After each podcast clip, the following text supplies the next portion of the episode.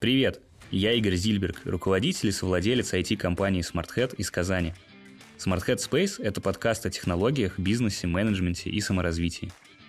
В Казани классные сентябрьские теплые солнечные деньки. А мы в темной а, и плохо проветриваемой студии а, записываем наш выпуск подкаста про разработку MVP Minimal Viable Product. И в гостях у нас Максим Аршинов. Максим — соучредитель казанской аутсорс-компании Hightech Group. Привет. И мой соведущий сегодня мой коллега Рамиль Аминов, технический директор компании SmartHead. Всем привет. Поговорим о том, как э, сделать MVP так, чтобы его потом не выкинуть, а если и выкинуть, то как э, потерять минимум вложений.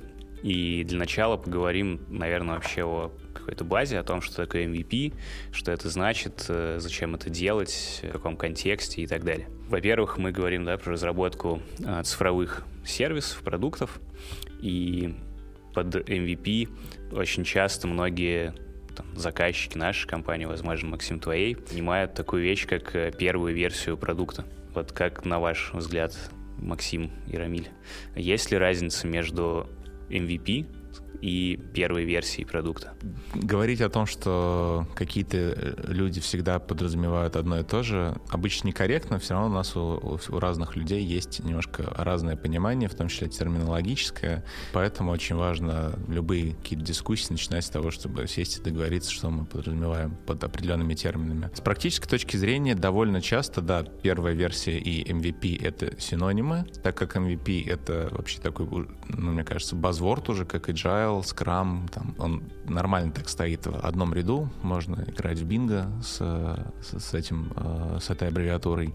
А, наверное, основная разница в том, что первая версия может не являться MVP. Если у пользователя у божечки есть четкое видение того, что он делает, зачем, какие там будут фазы, то ему не нужен никакой минимальный рабочий продукт. Он просто сразу берет и делает как надо с, первого раза. У пользователя или у клиента? А, у, у клиента, да. Да, у заказчика. Заказчик заказчик четко видит, он визионер, четко делает то, что ему надо. Но визионеров мало, поэтому довольно часто делают первую какую-то версию для проверки гипотез. То есть э, что-то хочется сделать, есть там три соревнующиеся гипотезы, давайте проверим, что первый работает.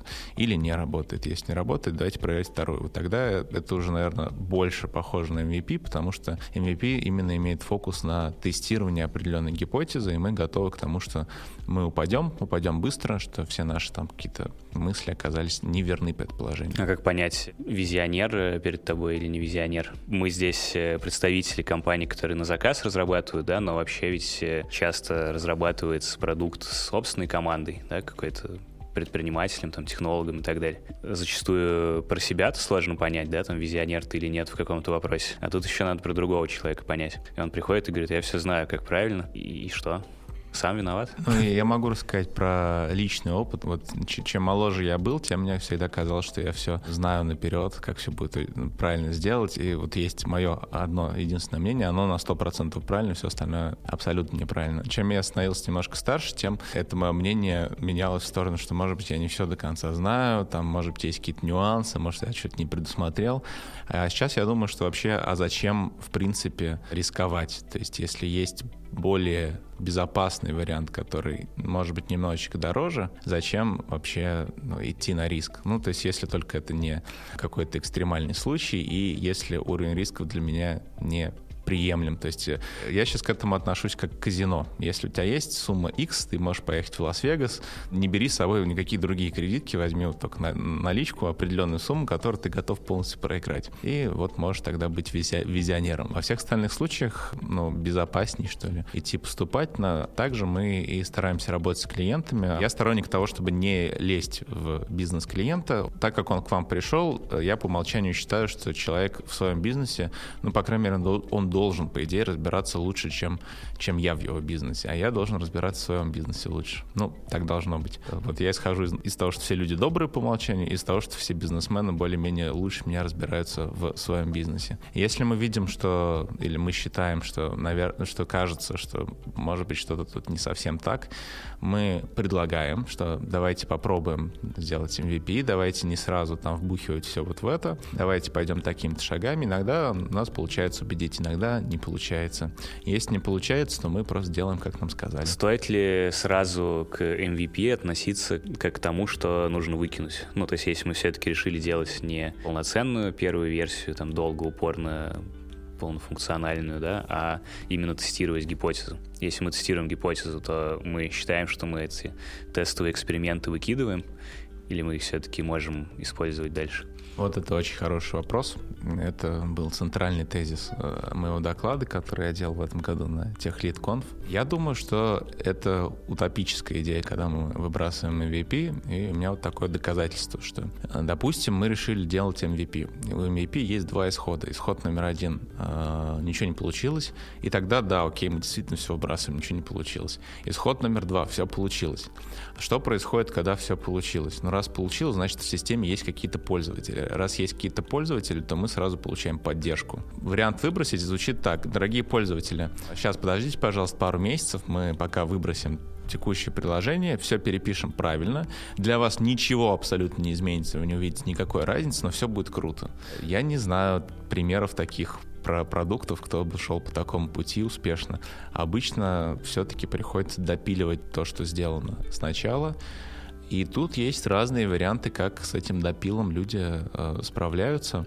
Я считаю, что надо все-таки инвестировать минимально разумное количество усилий во внутреннее качество, даже понимая, что проект может не стартануть, потому что он может и стартануть. Это как в том анекдоте. А что будет, если мы будем обучать своих сотрудников, они станут такими квалифицированными и уйдут? А что будет, если мы их не будем обучать, и они останутся? Вот здесь примерно такая же логика. Что будет, если мы не будем вкладываться в качество, и у нас стартанет MVP. Максим, а не считаешь ли ты тогда, что MVP ну, вообще отсутствует как, как фаза какая-то, как отдельный этап? Зачем тогда думать о том, вот это MVP, а это не MVP? А, я в целом согласен с тобой, что MVP э, — это такой базворд, и ну, есть такое мнение, что вообще не стоит думать о том, MVP у тебя или нет. Ты просто делаешь свой продукт, и он такой непрерывно развивается. Стоит ли вообще задаваться вопросом, а MVP у нас или нет? Я как-то всегда очень толерантен к терминологии. С какого-то момента я понял, что мне проще подстроиться под э, терминологию других людей. Наверное, это связано как-то с э, широтой взглядов и, ну, вот в нашей области. То есть я понимаю, что какие-то люди используют определенные определенные термины, может быть, не до конца понимая их значение но для них это какой-то якорь. То есть они где-то услышали MVP, им какой-то друг рассказал, что это вот именно правильно так делать, это определенный подход. Им будет тяжело сформулировать это по-другому, дать определение, им придется задумываться, а в принципе у них есть скорее образ, который они, может быть, даже не могут для себя объяснить до конца, но этот образ примерно на 90% там соответствует правильному пониманию этого процесса. Мне в этом случае проще подстроиться под чужую терминологию. Я сам, конечно, да, вот не придаю большому значению MVP это или не MVP. С другой стороны, это очень такие короткие три буквы, чтобы сказать, «А, давайте MVP-шку сделаем, там, ну вот так вот. И все тебя понимают. Это вот как с паттернами проектирования. Зачем учить паттерны проектирования? И вот многие так искренне считают, что они сами очень умные, они могут все то же самое придумать. Я тоже, да, наверное, паттернов 10 сам переизобрел, пока книжку не, не прочитал. А потом выяснил, что можно сказать шаблонный метод, и тебя люди понимают, и тебе не надо объяснять, что ты сделаешь там э, класс абстрактный, у него будет один абстрактный метод, а остальные в методе будут не, не абстрактные, и ты, ты их будешь в, перегружать в наследниках. Вот, вот эту всю дополнительную словесную требуху можно не говорить, можно сказать шаблонный метод. И здесь то же самое, ты говоришь MVP, и все примерно подразумевают, значит, что мы там стараемся за мало денег, за быстро сделать и протестировать основные гипотезы гипотезы. Там, конечно, дьявол в деталях начинает крыться, потому что где вы видели действительно минимальный рабочий продукт, э, там сразу же надо сделать котиков э, в форме и нарисовать 8 линий в форме э, котенка параллельных, ну вот это все то, что хотят, он становится сразу не М, и вот мне здесь очень нравится как раз буква М, то, что к ней можно апеллировать, что это минимальный рабочий продукт. А какие вообще гипотезы может тестировать MVP, на твой взгляд? Кроме того, что все работает, и можно дальше что-то пилить. Это же достаточно такая общая гипотеза, и очень сложно вокруг нее, ну, вот этот минимал, да, определять, потому что когда, типа, все работает, все непонятно, что такое все, да. Интересно, что есть еще три буквы POC, то, то, что называется Proof of Concept, которая примерно то же самое значит, но как-то я что-то обратил внимание, что когда говорят про MVP, это такой больше, ну, может быть, не бизнеса. Вот начиная с тим лидов до там э, менеджеров, руководителей бизнеса, чаще употребляют MVP.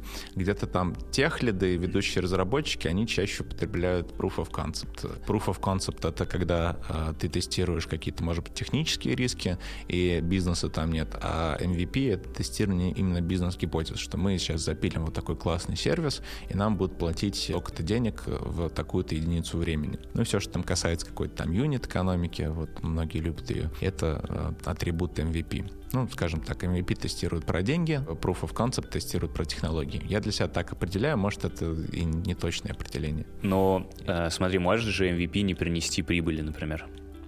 Может. Ну, и при этом это может не означать то, что это неудачный продукт, и не стоит его там дальше развивать. Так ну, ну да, я поэтому искал про юнит-экономику, что ты можешь прикинуть, что, допустим, на 100 пользователях у тебя такие-то показатели, но целевое у тебя значение не 100 пользователей, а 10 тысяч, и на 10 тысячах это там рентабельно. Ты проверяешь сначала, что на 100 пользователях это работает, это, конечно, совершенно не говорит, что на 10 тысячах это будет тоже работать, и совершенно это не говорит о том, что твоя аппроксимация вообще хоть как-то чем-то подкреплены, кроме твоего желания. Э, либо ты супервизионер, который точно знает, что все будет так, либо ты, ну, чуть-чуть продвигаясь вперед, ты немножко свой уровень уверенности в своей идее так поднимаешь. Ага, так, ну на 100 людях сработало. Значит, ну, наверное, может и на 10 тысячах сработать. Сработало на 10 тысячах. Ага, так, ну может и сработает там и на миллионе. Окей, может еще какие-то сервисы можно дополнительные выкатить. Выкатываем, делаем АБ-тестирование. Ага, на этой выборке сработало. Может, сработает и на полной выборке. Ну и так, продвигаясь маленькими шажочками, ты как-то больше уверуешь или, наоборот, теряешь веру в свои изначальные там предпосылки. А приходилось ли тебе сталкиваться с ситуациями, когда клиент приходит сразу с такой идеей, или вы как-то к ней вместе приходите, что ну, нужно протестировать какую-то довольно узкую гипотезу, например, только потребность в ценности, да, или а, только там стоимость привлечения там, через определенные каналы нужного объема трафика, там, или еще что-то. Или обычно все-таки, ну, типа, есть какой-то такой абстрактный образ, типа вот более-менее работающего продукта, и вот мы на ходу поймем, типа, это он или не он у нас получился. У меня было, да. Я что-то э, обратил внимание, что как только начинают тестировать вот такие очень тактические моменты, что вот какая у нас будет конверсия во втором э, ну, десятичном знаке на какой-то нерепрезентативной выборке, и потом из этого делаются определенные выводы, это говорит о том, что у человека, ну, у владельца бизнеса или владельца продукта, вот кто, кто с этим приходит, на самом деле нету понимания бизнеса, и он пытается, манипулируя цифрами как, как-то э, и методикой подсчета найти там бизнес. Но это вот мой, э, мой опыт. Обычно это такие стартаповские истории, когда дали миллион долларов кому-то, и надо что-то показывать, и есть определенный ну, дедлайн. Оправдать ожидания. Да, оправдывать ожидания. Вот начинается, давайте, так, вот что-то тут мы не продали, давайте-ка потестируем. Вот, вот в Яндексе мы продавали, в Директе, блин, не пошло. Ну вот, наверное, в Гугле пойдет, или, или еще где-то. А, да, и в e-commerce, конечно, это более популярно. В e-commerce, наверное, это более скажем так, логичный подход, потому что там чаще всего не изобретаются какие-то прям супер новые модели. Довольно широкий пласт какого-то такого маленького e-commerce, когда мы говорим не, не о больших сетях, а вот ну, малый-средний бизнес, это такие сателлиты больших бизнесов, которые пытаются какой-то арбитраж там найти, что здесь я там купил подешевле, там продал подороже. Вот для них действительно, да, бывают очень странные ситуации, когда можно закупить рекламу в Яндексе, продать ее в CPA-сети и на этом заработать. Но такие все модели, они не долгосрочные. У меня интересный был кейс давным-давно. Рассказывал эм, владелец нескольких э, сайтов для взрослых, что, в общем, он этим начал заниматься очень давно. И до определенного года, пока Google не поменял свои поисковые алгоритмы, можно было сделать один вот сайт и с него что-то снимать в районе тысячи долларов пассивного дохода, ничего не делая, просто он на трафике жил. Причем эта модель масштабировала, что ты мог сделать копию этого сайта и делать 2000 долларов, делать 3, 4, 5. И ну вот сколько ты сайтов сделал, там, ну вот у него было 10, и больше он не пробовал, ему хватало. А потом после 2000 какого-то года Google поменял свои алгоритмы поисковые, и вся эта дорвейная сеть, у него там бдыщ обрушилась, и он начал искать всякие другие способы заработка. Но сейчас он в итоге тоже в интернет-рекламе, но они ушли из только с таргета на вот взрослую аудиторию, у них теперь ну, там рекламируют все, что угодно вообще. Им пришлось поменять свой подход, начать заняться контент-маркетингом, все у них поменялось. Но вот именно в тот момент был такой интересный, не знаю, можно ли это арбитражом называть, ну, бизнес, ну да, наверное, просто спекулятивная бизнес-ниша такая. Ну, ты сейчас говоришь про тестирование там маркетинговых, да, инструментов. Я немножко больше в сторону самого продукта, да, то есть изначально продукт может существовать только в контексте работоспособности определенных э, инструментов привлечения примеру. И мы можем с помощью MVP протестировать эти инструменты привлечения, ну, потому что нам нужно что-то, куда мы будем людей привлекать. Или, к примеру, мы можем проверить потребность в ценности этого продукта. У нас есть идея продавать людям черные шторы, и мы не уверены вообще, они там кому-нибудь нужны или не нужны, мы можем сделать э, не интернет-магазин черных штор, а пост в Инстаграме, не знаю, да, и, например, по попробовать посмотреть, будет ли на него приходить трафик и будут ли люди покупать. Ну, и это тоже будет являться MVP, который определяет степень потребности в продукте. Мне кажется, это вот ну, терминологические такие штуки, я не заморачиваюсь. А как тебе кажется, что нельзя проверить с помощью MVP? Если мы все-таки заморачиваемся на проверке каких-то гипотез, то какие могут быть гипотезы, которые нельзя проверить? Научный метод вообще говорит, что проверить можно все что угодно. Интересно, что MVP — это, по сути, научный метод, примененный к бизнесу. Просто ты же выдвигаешь гипотезу, дальше проводишь эксперименты да, и смотришь, гипотеза верна или нет. Но, видимо, нельзя проверить э, такие гипотезы, на которые нельзя поставить достоверные эксперименты. Допустим, тебе нужна очень большая репрезентативная выборка, то есть ты считаешь, что ну, ну, давай, что надо доставлять э, на дронах подгузники для взрослых, это офигенная бизнес-ниша, но это будет работать только если захватить весь рынок э, по всему миру и сделать монополию дронов. Как ты протестируешь гипотезу с монополией, э, не имея бесконечного бюджета. Вот ну, вообще, проверить. как будто, в принципе, можно сказать, что тестировать гипотезы, связанные с масштабированием, их, в принципе, ну, то есть это уже не минимал будет. То есть это да, уже можно да, только да. при росте, так, тестировать? Да. Ну, ты можешь сказать, что давайте мы протестируем там, типа, 10 и сделаем аппроксимацию на 10 миллионов, но все, кто немножко знаком со статистикой, знают, что так делать не вполне корректно. Понятно. Ну, или, к примеру, вот retention, да, там мой тоже моя идея, что протестировать ретеншн довольно сложно. Ну, то есть его можно как бы посмотреть по факту, mm-hmm. да, то есть как пользуются нашим минимальным продуктом. Но это какие-то очень цифры слабо имеющие отношение к возможному ретеншену там уже развитого продукта, да, или зачастую на этапе MVP мы не можем протестировать нормальную работу сервиса, продаж там и так далее. Ну да, а если будет плохой сервис и плохие менеджеры по продажам, то точно будет ну, плохо Ну, работать. тоже, кстати, в принципе, это все можно закладывать в понятие продукта, да, и, и менеджмент, и сервис, и продажи. Ну, тогда в целом можно сказать, что можно протестировать. Вот, но чисто техническим решением, я имею в виду.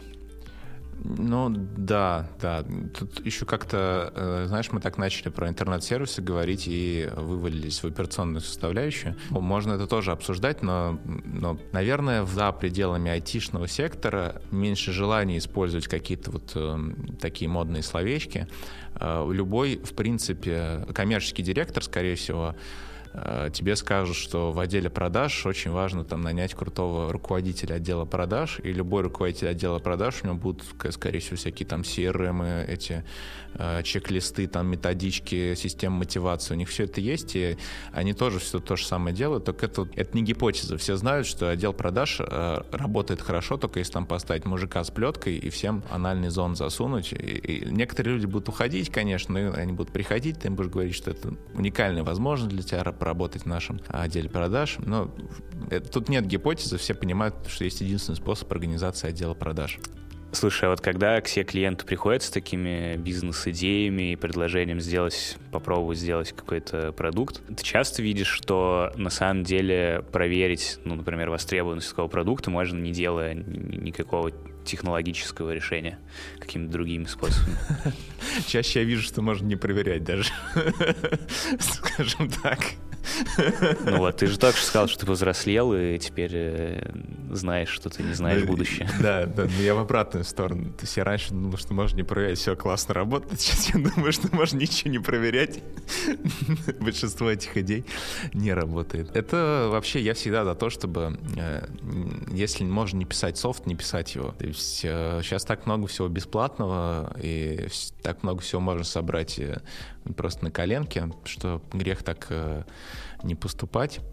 А еще здесь есть побочный эффект, если выяснится, что все-таки надо пилить свой софт, то вот то, что собрано на коленке, это вообще не жалко выбросить, потому что это делается быстро. Там есть еще определенные нюансы, связанные с тем, что разработка же не масштабируется из-за закона Брукса, а вот собирание из, э, из подручных средств, э, оно масштабируется лучше. И главное, ты зарплаты собира... и там остальные всякие непрямые, как там, непрямые накладные расходы на деятельность, они ниже. Собрав э, какую-то такую первую версию, ее можно воспринимать как ТЗ. Можно скриншот наделать, засунуть в постановке задач, что сделайте вот то же самое, но нормально. И вот это выкидывать не жалко. Я когда готовил э, тезис к этой записи, у меня такой появился термин, типа там первый MVP, второй MVP. И вот первый MVP — это когда мы вообще вот ничего не пишем, собираем из чего-нибудь готового, или даже просто, ну, например, если надо протестировать потребность, мы же можем ее там пообещать, например, но пока не дать. Ну, в определенных ситуациях это может сработать как тестирование. А в каких-то случаях мы можем, например, какой-то автоматизированный сервис завернуть в такую упаковку, а внутри на самом деле делать руками его.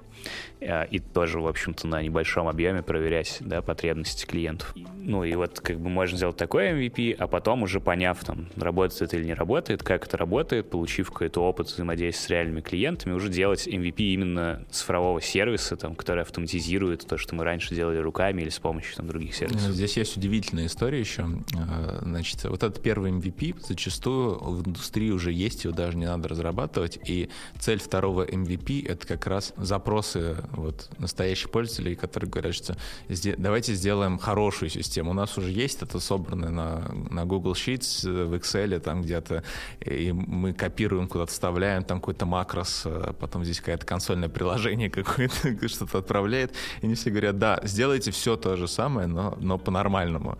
Когда этот э, первый MVP, он не то, что его там кто-то что-то проверял, а просто исторически так сделали, ну, самым простым способом.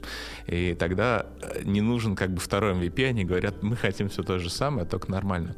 Но интересно, что когда ты начинаешь делать вторую систему, но только нормальную, как они уже, те же самые пользователи хотят уже теперь, э, ну вот у них Запорожец же уже есть, и вариант Toyota Camry их не очень устраивает, они сразу хотят зачастую, э, ну, как минимум, там, Lamborghini какой-то себе. И они начинают напихивать просто огромное количество функций, на самом деле, ненужных. И эта система начинает все так же тормозить, и, и она становится супер-пупер конфигурируемая, так что никто не может понять, как она сконфигурирована. Ну, в общем, тоже такой интересный кейс. Это я к тому, что может быть больше одного э, MVP, больше одной версии продукта. Всегда надо останавливаться где-то разумно.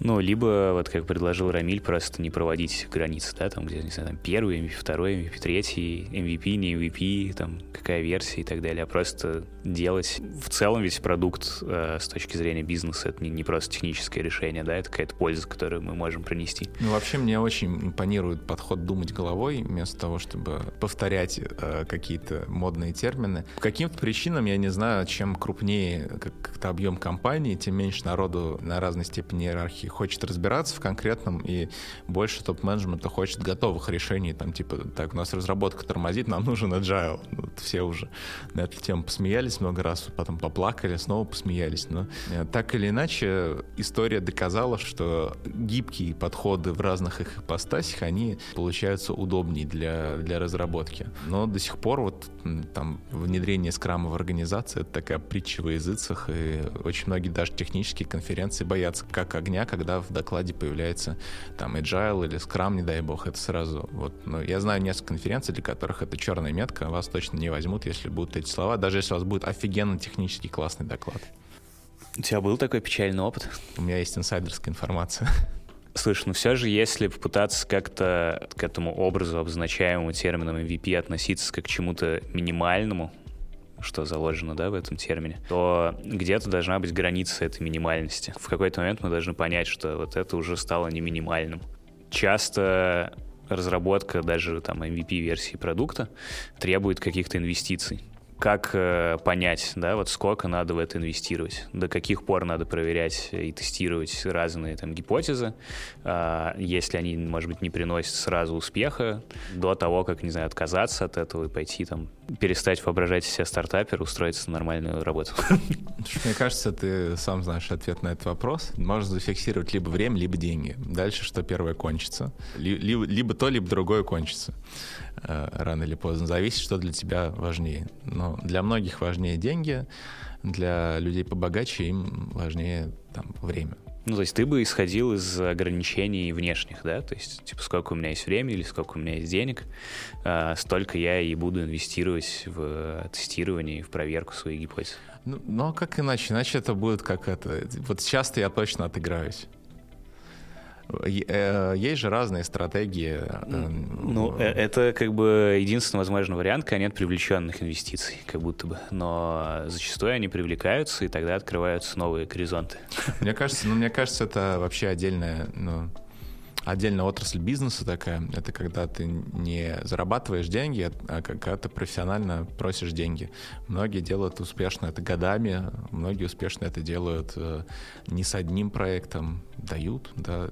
Мне такая модель бизнеса не очень нравится, в первую очередь, потому что требуется отчитываться перед человеком, который дает тебе деньги, и мне как-то вот, ну, мне в принципе некомфортно отчитываться, отчитываться, а если еще это денег не приносит. Еще зная статистику, что там 90% всех новых бизнесов в принципе закрывается, мне как-то совсем некомфортно. Ну, есть люди, которых это гораздо меньше парит или не парит вовсе. Вот они зачастую очень удачные стартаперы. Хорошо, а когда к тебе приходит э, клиент с задачами, например, говорит, давай добавим в MVP еще вот это, вот это добавим, и вот то добавим, ты как-то отсекаешь эти хотелки, если клиент готов за них платить при этом? Как отсечь, я, я не могу клиенту запретить. Это довольно сложный такой морально-этический вопрос для меня всегда был. Есть какие-то направления, в которые я очевидно не верю, но которые мы э, все равно делаем. Я для себя объясняю это так. Если мы не один раз уже поговорили с человеком и объяснили все риски, он сказал, я понимаю риски, но надо делать, я, я уверен, он все равно найдет, куда потратить эти деньги. И значит, просто он найдет какого-то другого человека отдаст эти деньги ему. Я не знаю, кого найдет, может, он найдет какого-то плохого человека. И эти деньги достанутся плохому человеку. А я ты можешь его спасти. да, я поэтому... ошибки. Да, я поэтому решил, что лучше пусть эти деньги останутся мне, потому что в себе я уверен, что я не буду их... Ты потратишь их на благие дела. Я их потрачу на благие дела, да. Я но вот это объяснение, оно для меня хорошо работает. А так, конечно, если мы вот прям считаем, что что-то делать не надо, мы всячески стараемся э, вежливо и так издалека сказать, а вот может быть, вот может быть не стоило бы этого делать, а вот может быть э, это для вас будет очень дорого, а может мы лучше вот смотрите, там в бэклоге еще 150 задач всяких, вот ну может их лучше поделаем, а они давно были, приоритет у них постоянно там как-то это то повышался, то понижался. Кто-то слушает, кто-то нет. Для меня э, в этом плане техника э, Гойка Аджича, я ничего лучше ее не знаю. Ты рисуешь, что мы хотим, что, как, когда, вот, ну, и у тебя просто уже остается формальная э, диаграмма, и ты по ней идешь. Там нечего обсуждать, там нет мнений. То есть вы все записали, и там есть факт. Да или нет? Ну, это хорошо, когда есть какая-то конечная и стабильная цель, да, к которой мы все идем. Иногда бывает так, что она меняется, особенно когда мы тестируем гипотезы, и мы, ну, сейчас мы думаем, что мы что-то одно тестируем, потом мы вроде как либо передумали, либо просто протестировали, теперь тестируем что-то другое и бежим в другом направлении. Ну, это же можно все повторять много раз. Я имею в виду, что, ну, если цель не сформулирована четко, то есть есть там пять конкурирующих способов достижения цели, скорее всего, там в каких-то ну, бизнес-делах цель всегда одна, чтобы доход были выше расхода, расходов и желательно значительно выше. И есть вот конкурирующие идеи, что, наверное, мы можем зарабатывать так. наверное, можно зарабатывать так, наверное, можем зарабатывать так. Разные люди верят разные подходы. Ну и э, impact mapping помогает, когда выбраны уже какие-то лидирующие подходы, на тактическом уровне решить, что мы, допустим, либо сначала наваливаем аудиторию, потом ее монетизируем, либо наоборот, в обратную сторону нам надо сначала придумать понятную схему монетизации, там, получить денежный поток стабильный, потом масштабироваться, понять, что мы делаем. Хотим мы работать с корпоративным сектором, хотим мы работать с B2C. Бывает, бывает так, что вот идеи настолько широко сформулированы, что даже неизвестен потребитель. Хотя я, конечно, думаю, что ну, если у вас неизвестен потребитель, то у вас очень низкие шансы для того, что это выстрелит. Согласен. Вот когда ты рекомендуешь клиентам там чего-то не делать, что чаще всего попадает в эту категорию? Например, вот есть распространенное мнение, что не нужно инвестировать в дизайн, да, там на этапе разработки MVP, потому что пусть там будет какая-то функция, которая дает непосредственную пользу потребителю, а как это все будет оформлено, вообще значения не имеет. Ну, не то, что значения не имеет прям. У меня есть личный бэклог, который, правда, в последнее время исключительно растет. Я надеюсь, что я что-то смогу сделать э, с тем, чтобы э, задачи оттуда выполнялись быстрее, чем накидывались новые. Я вот на выходных подумал, что надо сделать для разработчиков такой мини-гайдлайн по дизайну, потому что уже очень много крутых инструментов для дизайна. Уже есть э, ну, сто лет уже у нас есть Bootstrap, который, который выглядит, ну, в принципе, вполне себе нормально. А, мне нравится, как выглядит материал гугловский и все его ипостаси, и вот просто как материал гайд и, и библиотеки компонентов. И есть много платных и бесплатных всяких UI-китов, надо их просто грамотно использовать. И там ну, не rocket science. Там очень простые какие-то такие э, паттерны, что если ты открываешь модалку поверх модалки, что-то у тебя там с UI не очень хорошо.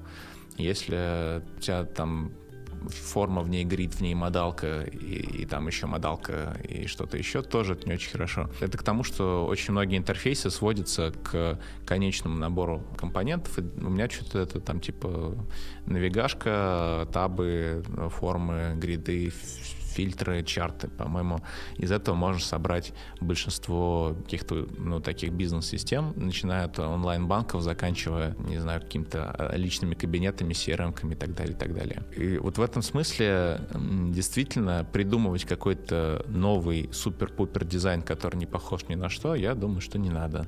Придумывать какие-то супер-технологические решения, которые ни на что не похожи, я тоже думаю, не надо. У нас очень много классных фреймворков, технологий, языков программирования, всего этого уже очень много. То есть э, лет 20-30 назад людям приходилось писать язык программирования для того, чтобы сделать свою задачу. Сейчас у нас другая проблема, чтобы JavaScript не обновлялся с NPM все, все эти пакеты каждый день просто. Как бы из, с, с этой крышкой версии это просто кошмар. Я в целом согласен, что чаще всего в какой-то уникальный дизайн а, инвестировать специально не нужно, но дизайн все-таки это прежде всего пользовательский опыт, а не UI. И если для UI есть много разных там, UI-китов готовых, то для UX какие-то готовые шаблоны, они скорее в голове, в головах. И довольно сложно как-то вот эта вот там, модель да, правильных паттернов UX вот как ты сказал, да, оформить в виде гайдлайнов. Это первое, что я хотел сказать. И второе, что пользователи там, в 2020 году все-таки имеют какие-то ожидания относительно интерфейсов. Там, в 2020 году более-менее все выглядит нормально, и там, наш продукт, если не должен как-то выдающимся дизайном обладать, то как минимум ну, как, какой-то планке соответствовать. И ну, у меня такое мнение, что не, не, не получится да, без дизайнера, без какой-то инвестиции в, там, в нормальность его а, сделать что-то, да, чем можно будет пользоваться. По-моему, а, я, конечно, не уверен, не видел никогда в разрезе а, UI UX а, использования тер э, этого термина.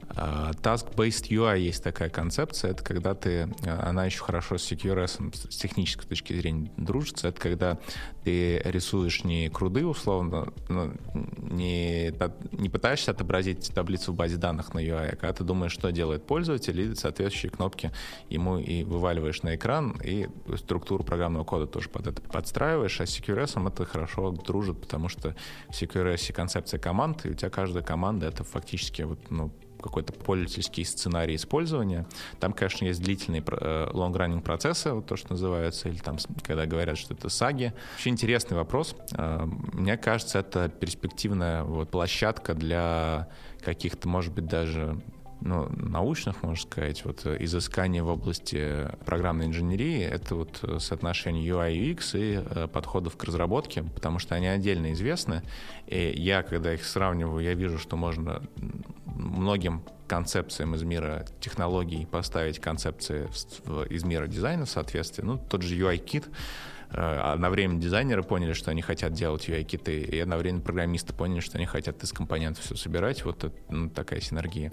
И то же самое касается каких-то паттернов технических и паттернов дизайна, потому что дизайнер же не рисует макеты, чтобы они оставались макетами. Это не произведение искусства, они предполагают, что это э, будет как-то там работать. Я думаю, что было бы клево выпустить прям даже книжку, типа там дизайн или там UI, UX для программистов, э, вот с точки зрения программирования.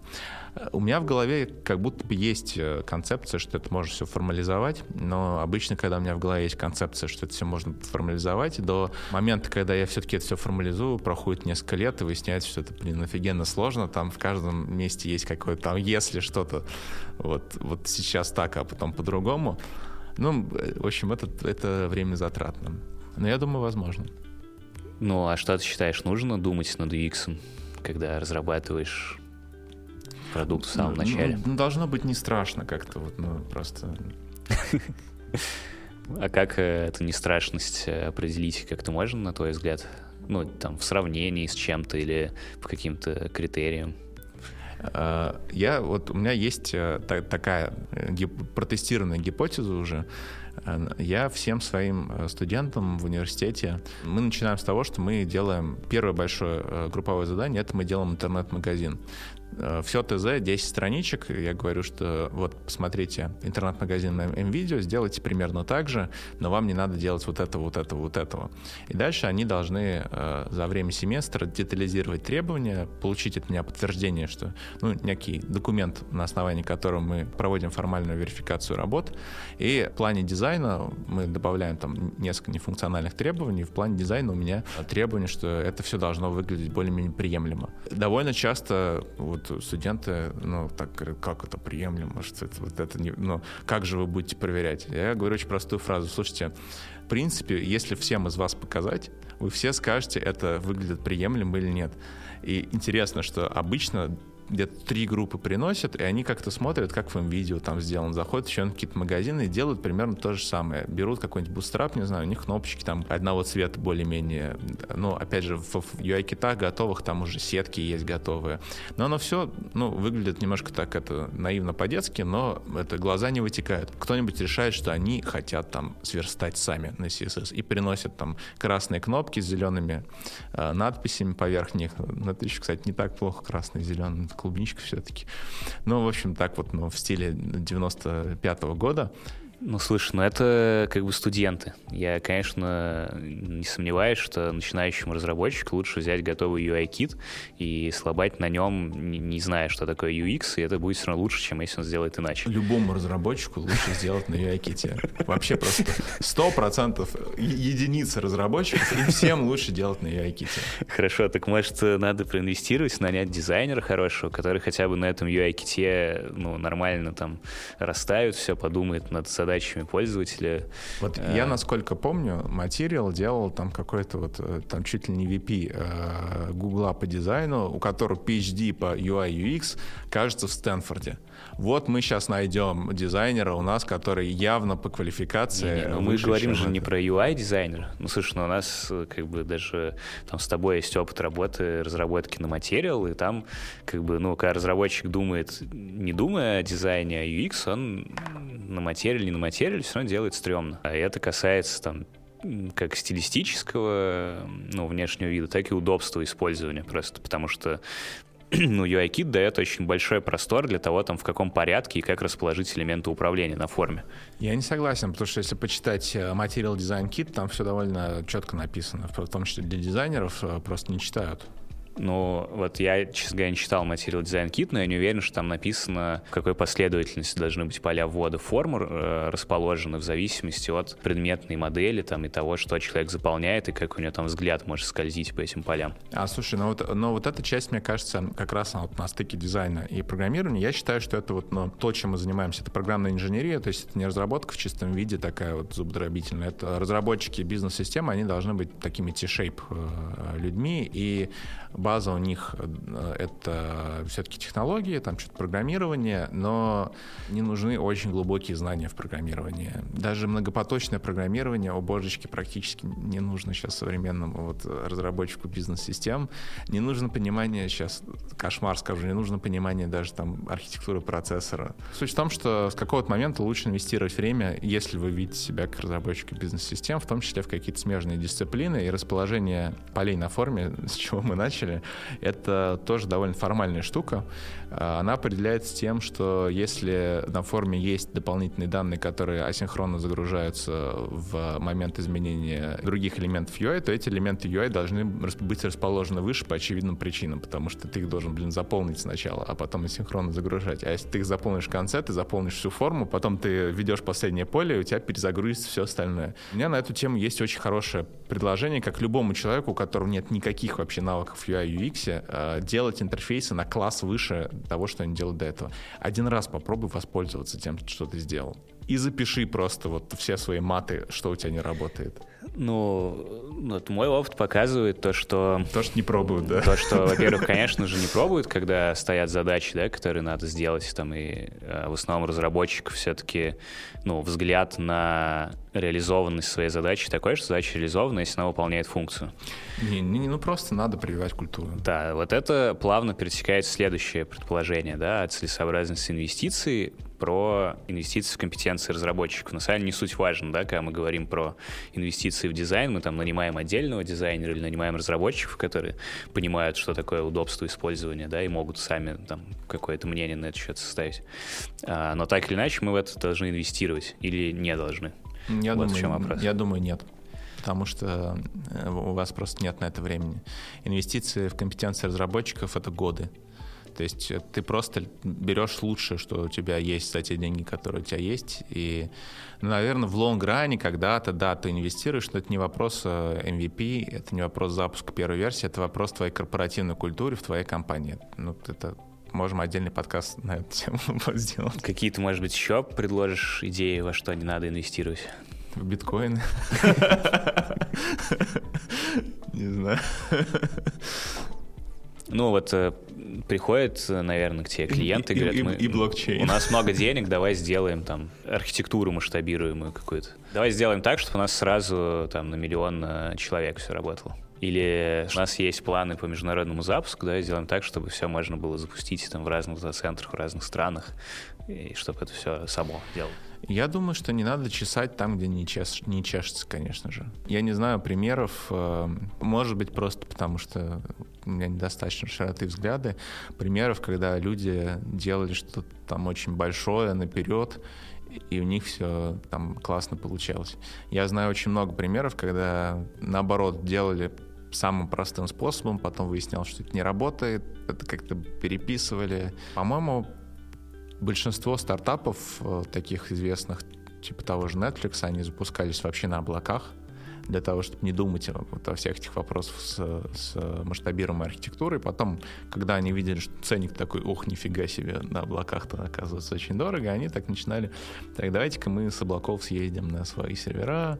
И то все равно, я так понимаю, что э, очень многие остались в ситуации, когда э, что-то на своих серверах, что-то на облаке, что-то на резервном облаке, ну, для того, чтобы просто риски как-то диверсифицировать с точки зрения того, что твои сервера упадут или облако упадет. Все у нас падает в последнее время. Ну, наверное, ты также сталкиваешься с тем, что заказчики какие-то амбиции да, реализуют свои в разработке продуктов. Тебе видно, когда человек пришел там с бизнес-идеей, а когда с э, личной амбицией. Ты знаешь, я сейчас, да, попробовал представить. Наверное, да, там для меня ключевой такой индикатор того, что это реализация бизнес-амбиций это то, что человек сначала как-то вроде бы очень включается в процесс, ему это все интересно, недели две, а потом у него очень быстро гаснет интерес, Потом у него заканчиваются деньги, и потом он говорит, а вообще-то, ну, и хрен с ним, давайте не будем ничего делать. Ну, окей, но я здесь даже не, ну, как бы не про бизнес-амбиции, да, я говорю про э, ситуацию, в которой к примеру, там, в моей практике бывают э, клиенты, которые говорят, вот надо, чтобы продукт, например, там выглядел очень круто вот именно с точки зрения дизайна, какой-то был такой вот инновационный, вот есть такая идея, как это все там оформить. И на вопрос, почему, отвечает, что, ну, потому что на это будут смотреть, не знаю, там, мои друзья, например, да, и, и вообще у нас там премиум-сегмент пользователей, и нам нужно им сразу очень красиво все показать, иначе они нас там отвергнут и не будут нами пользоваться. Ну, вот, вот, вот это очень похоже да. на ситуацию, когда человек, ну, как бы свое какое-то а, амбицию художника или, не знаю, удовлетворяет или потребность в признании там окружающих, да, но не бизнес-цель. Это вот как раз про дизайн. У меня в плане дизайна уже, мне кажется, стадия принятия. Я прошел все остальные стадии там, отрицание торга, всего остального. И когда так говорят, вот э, я думаю, что про дизайн это чаще всего потому, самый для людей понятный аспект качества. Сложно там куда-то залезть внутрь, посмотреть, какое там масштабирование, какая там архитектура, удобство сопровождения, прости господи, это все не видно. Видно вот, ну, дизайн — это фактически вывеска наша, что в нашей цифровой системе в туалетах чисто. Поэтому, естественно, что у них весь их э, фокус внимания направлен туда, потому что другого они проверить не могут. Довольно часто это принимает какие-то такие извращенные формы, пиксель перфекта какого-нибудь, и вот обязательно мы нарисовали, все будет так. Я говорю, что, ну, вы нарисовали, но вот, к сожалению, этот дизайн у вас не предусматривает того, что там колонки какие-то будут добавляться, фильтры у вас здесь не влезут, здесь там, ну, скролл-бары вы не предусмотрели, это очень красиво выглядит, но разобьется, а первую же итерацию каких-то там изменений в то, что у вас функциональность не влезет. Обычно говорят, нет, мы все продумали, у нас все, все будет так. Месяц через два, конечно же, происходит несколько итераций. Естественно, туда ничего не лезет, оно куда-то начинает съезжать, приходится добавлять скролл-бары, это все перестает выглядеть так офигенно круто, как было на изначальном дизайне. И где-то месяцев через шесть э, люди перестают этим заниматься, начинают рисовать нормальные прототипы в бальзамике, а мы их просто по UI-киту делаем так, как оно более-менее нормально будет выглядеть особенно люди новые, да, с ними тяжело, у них нет кредита доверия к тебе, они по умолчанию не уверены в том, что ты соображаешь, что ты им говоришь. Я считаю всегда, что должен быть личный опыт такой, негативное подкрепление, что ты должен создать себе проблему, тебе должны об этом были сказать, ты должен сам прочувствовать эту боль, ты после этого такой понял, ну теперь-то я понял, что вот все именно так, как мне говорили. Хорошо, когда человек один раз это уже прошел, тогда у нас с ним вообще взаимопонимание. Он первый такой, давайте ничего не делать вообще, давайте минимально, что, что будет проще вообще. Ты сейчас про качество дизайна и доверие сказал, я согласен, но я немножко говорил про, скорее, другое, да, про мотивы предпринимателей, людей, которые заказывают продукт, и про то, как эти мотивы определяют их, ну, поведение и, ну, в том числе и доверие к тем или иным людям. Бывает, что люди очень увлечены, да, своей идеей, и с одной стороны, это проблема, потому что они могут быть не готовы слушать какое-то альтернативное мнение, но с другой стороны, это дает им некий момент инерции, благодаря которому они могут преодолеть какие-то э, неудачи первые, да, или пробиться за счет своей там энергии, увлеченности куда-то, куда там не пробились бы там, без нее, преследуя исключительно бизнес-интересы прагматические и так далее. То есть я сейчас говорю про такую вот, не знаю, романтическую предпринимательскую натуру, которая по легендам иногда мне э, кажется, срабатывает. Они, мне кажется, они к нам не приходят, они сами делают. Вот, и, кстати, об этом тоже поговорим, да, прямо сейчас. Про то, что как вообще MVP можно, да, ну, я имею в виду техническую часть продукта, а, как ее можно разработать, можно там внутренние компетенции какие-то на начальном этапе привлечь в виде там кофаундера, а, или нанять людей в штат и в штате формировать команду, а, или можно обратиться за аутсорсом. Вот э, как, на твой взгляд, когда и как лучше действовать в зависимости от каких факторов? У меня в моей жизни все один личный опыт вот запуска продукта который я делал на свои. а, я потратил полмиллиона рублей, и это, это был мой лимит как раз до того, когда я понял, что дальше тратить не надо. И так как у меня было мало денег, то я нашел фрилансера и выкупил его время. И просто там параллельно, получается, основной работе, там в вечернее время еще занимался стартапом. Не пошло. У меня, и после этого, кстати, у меня сильно поменялись много мыслей по поводу того, как что надо делать. Если бы я запускал новый продукт сейчас, на месте человека, у которого нет технической экспертизы или который не хочет э, этим заниматься, я бы пошел по гибридной модели, попробовал бы взять кофаундера, а, попробовал бы распределить доли таким образом, чтобы у меня была большая часть и чтобы я принимал решения самостоятельно. Как найти кофаундер на 30%? Не знаю, должно очень сильно повести. Наверное, вам должно быть лет 40, кофаундер должно быть 25, как-то так, чтобы за счет опыта просто ну, воспользоваться неопытностью этого человека. Дальше я бы привлек отдельно еще вместе с этим кофаундером опытный аутсорс, как раз с э, директором, которому тоже лет 40, чтобы мы с ним могли напрямую договориться. И я бы нанял несколько человек в штат. Это получается довольно сбалансированная история с тем, что аутсорс тебе дает компетенции, процессы ну, на старте, которых тебя, которые ты будешь миллион лет собирать просто сначала, а кофаундер с небольшой командой может быстренько эти все компетенции, процессы и даже где-то культуру в каких-то ну, местах перенимать, но с другой стороны у них есть э, мотивация гораздо выше, чем у мотивация у аутсорса на разработку. И получается, что несмотря на всякие там проблемы с коммуникацией, с чейнов команды, со всем всем остальным, которые придется решить, э, мне кажется, такая схема в итоге наиболее эффективна. Но она такая довольно масштабная, получается, уже на старте. Ну, Почему? Это может быть, вот ты берешь одного кофаундера, например, которому говоришь, буду платить тебе зарплату, но не очень высокую, потому что у тебя есть еще 30%, там опцион, там шмопцион в России, опционов еще нет. Как-то оформить по-человечески в России интересно еще тоже. Наверное, оформлять на Кипре сразу, не знаю. Ну, можно оформить, просто такое очень не совсем сформированная практика применения права и не, не очень надежно все. Ну да, ну в смысле российское законодательство в принципе плохо подходит для, для того, чтобы что-то в... Ну вообще понятие опциона и сама такая схема, она существует. Uh, но у нас все-таки вот право другое. Я говорю на Кипре не потому, что туда в офшор деньги выводите, потому что там английское право уже, я правильно говорю, да? Да. Давай посмотрим, если что, вы, если, если, если вырежем, я, я, я проверю. Вот. Я просто в этих вопросах не очень хорошо разбираюсь. Я просто абстрактно знаю, что вот там многие регистрируются как раз из-за законодательных, а, законодательных штук. Если мне потребуется, я буду проверять. Ну так вот, один предприниматель, дальше ну, допустим, ты возьмешь двоих ну, а предприниматель, в смысле твой кофаундер, э, двоих там разработчиков в штат, например, это два человека. Ну и в аутсорсе ты возьмешь еще троих, например, шесть человек. Вообще не масштабно. Но ты бы на 500 тысяч не справился. Не, ну конечно, да. Там все-таки Э, надо больше денег. Это, это, наверное, ключевой урок, который я, я усвоил, что ну, если у вас есть 500 тысяч, э, вы можете вложить их в облигации федерального займа, открыть индивидуальный инвестиционный счет и получать проценты, ой, получать доход выше банковского вклада и вернуть до 52 тысяч НДФЛ в год. Это лучшее применение полумиллиона рублей, которые вы можете найти сейчас в России, мне кажется. И главное, ничем не рисковать.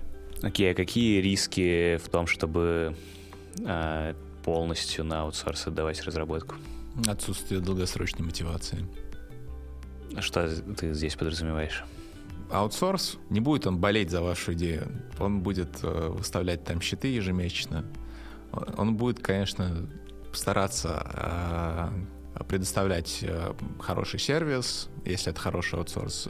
Он будет стараться качественно э, выполнять свои обязательства но он не будет болеть за ваш продукт, а главное, аутсорс не будет брать на себя дополнительные риски, связанные с предпринимательской деятельностью.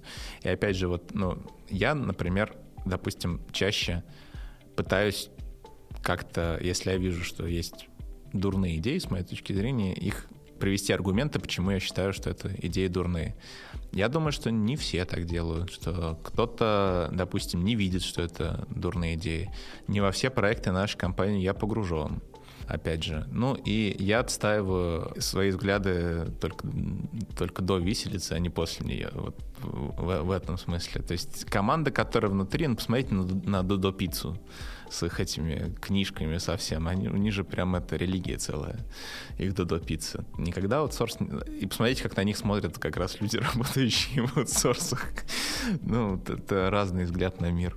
Давайте перейдем, наконец, уже к более каким техническим подробностям разработки продукта в его первых стадиях, буду так это называть, раз MVP конкретно не отсекаем какими-то факторами. Ну, во-первых, аспекты качества. Да, то есть если мы говорим про минимально жизнеспособный продукт, то где граница достаточной качественности этого продукта. Опять такой вопрос обширный, конечно, и дизайн касается, и внешнего, я имею в виду, пользовательского интерфейса, и э, дизайна приложения, архитектуры его, и качество кода, качество процессов разработки опять же, да, пренебречь этими вопросами на старте. Окей, есть у тебя там один фрилансер-программист, как бы, ну вот он как, как может, пусть так и сделает, да, лишь бы там работало. Или стоит вообще об этом думать, вкладываться, тем более если мы вот в этом разговоре исходим из того, что MVP не выкидывается, и с ним придется жить, и, возможно, лучше как-то себе облегчить дальнейшую жизнь инвестициями в качество кода.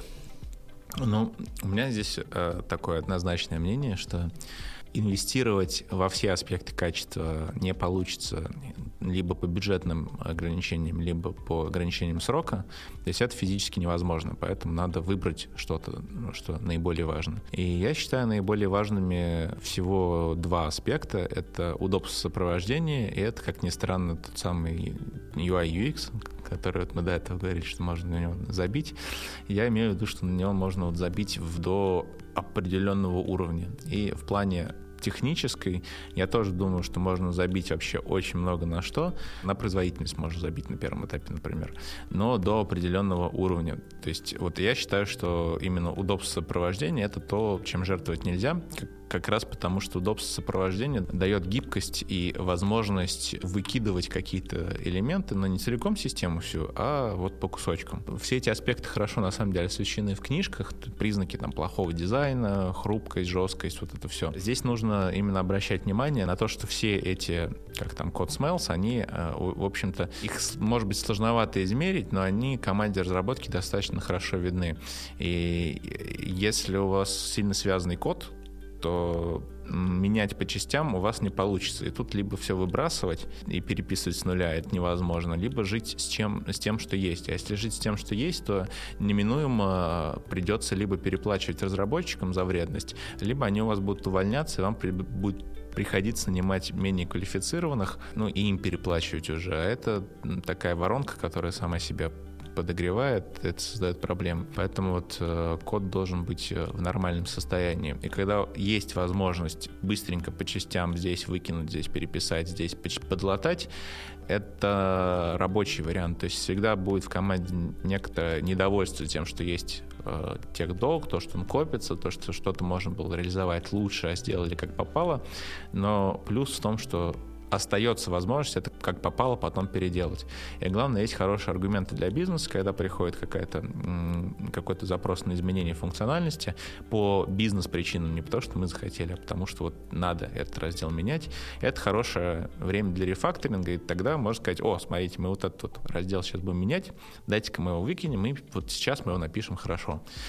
И получается, что тут очень важно лавировать между интересами бизнеса и разработки и находить вот такие благоприятные места, когда можно и бизнесу сказать, ну смотри, мы же здесь сильно меняем, да, и мы тут немножко побольше времени потратим, но зато нам потом-то, потом-то с такой-то архитектурой будет хорошо. И то же самое, так, ну, ребят, давайте сейчас мы, это вот у нас принт, там релиз, сейчас мы вот быстренько поднажмем, ну, тут там может что-то не очень качественно, тестов у нас там нет, но зато вот э, мы сейчас выпустим релиз, нам пользователи пользователи прибегут, принесут больше денег, и вот тогда мы как начнем рефакторить и зарефакторимся. Тут у меня, ну, можно это обобщить, наверное, и сказать, что что качество достаточно тогда, да, когда мы понимаем, да, какое оно. То есть мы должны как-то глобальную картину технического долга, там, где, где что как сделано, держать в голове. Просто бывает а, такое состояние кодовой базы, что ты ну, теряешь контроль над тем, что происходит. Да, и, и вот до такого, конечно, не, не надо доводить. Да, и вторая мысль, которая у меня была, это, ну, систему стоит оптимизировать не по там, архитектуре какой-то красивой, да, а не по применяемым паттернам или умным другим словам, а по гибкости к изменениям, как сказал Максим, потому что изменения неизбежны, а в MVP тем более. И не так важно, насколько хорошо написан там, кон- конкретный кусок кода, да, как важно то, насколько легко мы можем его выкинуть и написать новый или, или оставить его надолго. Можно сделать э, быстро и хорошо? Или можно только долго и хорошо? Ну, в плане архитектуры, да, вот этой всей можно истории. сделать быстро и хорошо? Можно, но дорого. Э, ну, слишком банальный ответ. Да, да, да. Но э, здесь на самом деле действительно, но дорого, но дорого недостаточно. Еще э, важно, чтобы у исполнителя был релевантный опыт реализации аналогичных проектов, потому что, а, это набор знаний, компетенций по ну, каким-то вопросам. То есть эти люди уже просто, они немножко знают будущее, что будет происходить, и они могут сразу делать правильно. Остальные люди, они могут только угадать и сделать правильно. Это второй момент. Э, может так хорошо получиться, что у этих людей что-то там осталось еще с точки зрения повторно используемого э, кода с, с момента написания чего-то до этого. И они смогут не писать это с нуля, а взять просто и скопировать и изменить. У нас нулевая в индустрии цена копирования. При условии, да, что у нас слабо связанный код очень важно, потому что в противном случае никакая не нулевая, вообще мы не можем ничего скопировать. Да, и из этого вытекает, э, они же не дураки, раз у них это есть, они, это, конечно, будет дороже, потому что они приходят и говорят, ребята, у нас релевантный опыт, ну, хотите, там, ну, пробуйте. Можете подороже заплатить, но, но с гарантией. А, вот, так что можно, но должны так звезды сойти, что вы найдете а, исполнителя, у которого есть просто опыт, а в лучшем случае уже даже часть или целиком реализованная эта функциональность. По-моему, кстати, у, у Брукса даже рекомендация, что если вы хотите что-то очень быстро запрограммировать, то купите это. Это самый дешевый и простой способ, потому что вы будете писать. Кстати, может это оказаться даже в итоге... Э, вам может показаться в моменте, что это дорого, но если посмотреть все расходы, сколько вы сами это будете писать, может это окажется и дешевле. Вообще, э, часто начиная подобные э, проекты, да, связанные с разработкой каких-то новых продуктов, продуктов, с э, тестированием гипотез, э, мы сталкиваемся с некой такой торопливостью, да, что э, ну, нужно это сделать быстрее, потому что там или какие-то рыночные условия благоприятные, или потому что чешется и хочется дать выход там идеи своей, или еще по каким-то причинам, там, не инвесторы ждут, там деньги кончаются, пользователи хотят, или что-нибудь такое. В каких ситуациях вообще с твоей точки зрения это ну, оправданы, например, э, сроки, в каких, э, может быть, они вредны, когда стоит от них как-то, не знаю, отказаться или принять как ограничение не скорость, не, ну, не, не срок, а темп, к примеру. Не знаю, может быть, как человек травмированной индустрии, я не понимаю, как может не быть срока. Он где-то все равно есть. У нас, мне кажется, по крайней мере, в России я не видел, чтобы было как-то принято, в принципе, принимать такую мысль, что мы там не можем что-то запланировать, не можем чем-то управлять, и мы чем-то не понимаем. Поэтому надо все равно назначить срок. И еще, наверное, потому что работа занимает все отведенное на него время, сроки полезны для того, чтобы хоть как-то иметь какие-то ограничения. И, наверное, если не будет никакого срока, то можно да, зачем, зачем что-то заканчивать? Я бы сидел, переделал постоянно. Кстати, да, я сейчас еще из э, пример не, не из работы вспомнил обратил внимание, что раньше, когда мне по музыке что-то хотелось сделать, я мог бесконечно да, делать трек, там, записывать новые партии по-другому, еще как-то играть. И мне доставлял вообще удовольствие этот процесс, что я просто, я не хотел выпускать этот трек, я просто что-то наигрывал, по-другому наигрывал, и так красиво, и сяк красиво. А потом я, мне захотелось что-то доводить до конца, и я понял, что вот я сейчас могу лучше всего сыграть вот так. Ну, значит, вот я так и свожу и, и выпускаю. Я, я слышу, что там сведение плохое. Ну и что? Я не хочу учить, учиться сведению, у меня нет аппаратуры. Я вот кидаю лимитер на, на мастер, ставлю мультибенд компрессию на дорожке, немножко эквализации как-то так, ну, как мне кажется, красиво. И на этом весь мой мастеринг сведения заканчивается. Здесь есть потому что цель, ну, за, сделать законченный продукт. И я думаю, что с работой, наверное, также надо ставить сроки, ограничения, иначе не закончить ничего. Ну, мне, мне кажется, все-таки мо- могут быть случаи, когда сроки не нужны. Ну, не знаю, по моему опыту, там, большинство дедлайнов, они искусственные, они не подкреплены никак, никакой там, логикой. И если там, в команде какая-то высокая культура инженерная, ну, или, или какая-то другая, да, корпоративная, то, э, возможно, вот этими ограничениями о которых ты говоришь, может быть темп работы, ну, то есть скорость поставки фич, да, мы смотрим там, на скорость поставки, мы, ну, она нас удовлетворяет, и мы такие говорим, ну, у нас там эти ограничения, они устраивают, и нам не нужно искусственных дедлайнов придумывать себе. А ты видел где-то, чтобы, чтобы такое а, было? Но я скажем так, видел, но немного. Ну, я считаю, что к этому надо стремиться. Вот. Ну, я это видел по себе, если честно. И еще там у пары разработчиков я такую, ну, как сказать, культуру и ну, наличие ограничения в виде не дедлайна, а просто там нормальности работы. То есть вот он работает нормально, и ему не нужны ограничения в виде срока. Вот, такие я видел, да.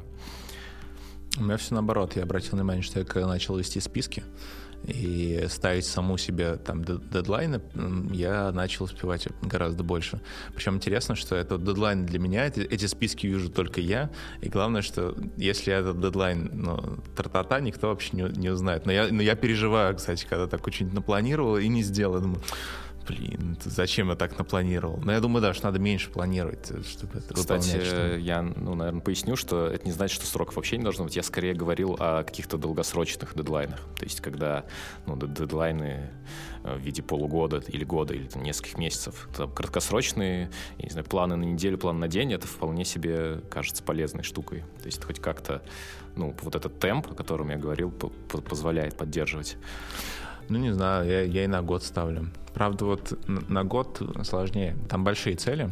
И потом, как год проходит, вроде как бы все, все, все нормально как-то, а цель, она все равно, допустим, годовая выполнена частично, да, ты думаешь, с одной стороны, она вроде частично выполнена и вроде неплохо, а главное, она еще такая, что если она не выполнится, то то сильно хуже не будет. Вот если совсем не выполнится, тогда будет плохо. Если на 100% вып... да, может быть, кстати, не ставить бинарные такие цели, а вот есть цель максимум, есть цель, э, цель норм. А тебе не кажется, что если не так важно, выполнена будет или нет, то она не нужна? Не, важно, чтобы она была выполнена хотя бы там... Я имею в виду, что ставить не, не бинарную цель, а диапазон. Что вот, ну, нижняя граница диапазона это вот, но мы должны захватить там, не знаю, весь российский рынок, э, это верхняя граница, мы должны стать монополистами во всем мире. Верхняя граница диапазона сложно достижима, а нижняя тоже.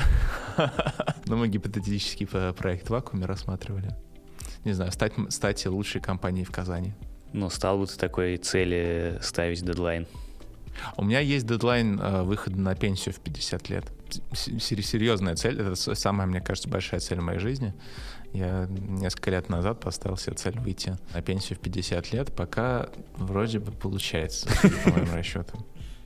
Еще один э, момент. Вспомнил про сроки, да, когда они могут быть полезны, но, опять же, это работает, скорее всего, только в командах да, с высокой культурой. Сроки могут быть ограничением, чтобы ну, не раздувать скоп, да, чтобы делать э, действительно MVP, то есть действительно минимально жизнеспособное что-то, да, и чтобы там, не закапываться в детали по ходу разработки, то есть, чтобы видеть этот там, дедлайн и э, сокращать не скоп, да, а степень детализации и проработанности этого, этого скопа. Мне кажется, в контексте MVP это может быть важно. Ну, ты когда музыкальный пример приводил, я не знаю, он, может, не очень читается, это как раз о том, что можно раздолбайски все записать, но, это, э, но зато у тебя будет законченный продукт, может быть, не в том классном качестве, в котором бы ты хотел. Зато альтернатива — это отсутствие продукта какого, как такового, но там две ноты ты сыграл очень качественно. Вот.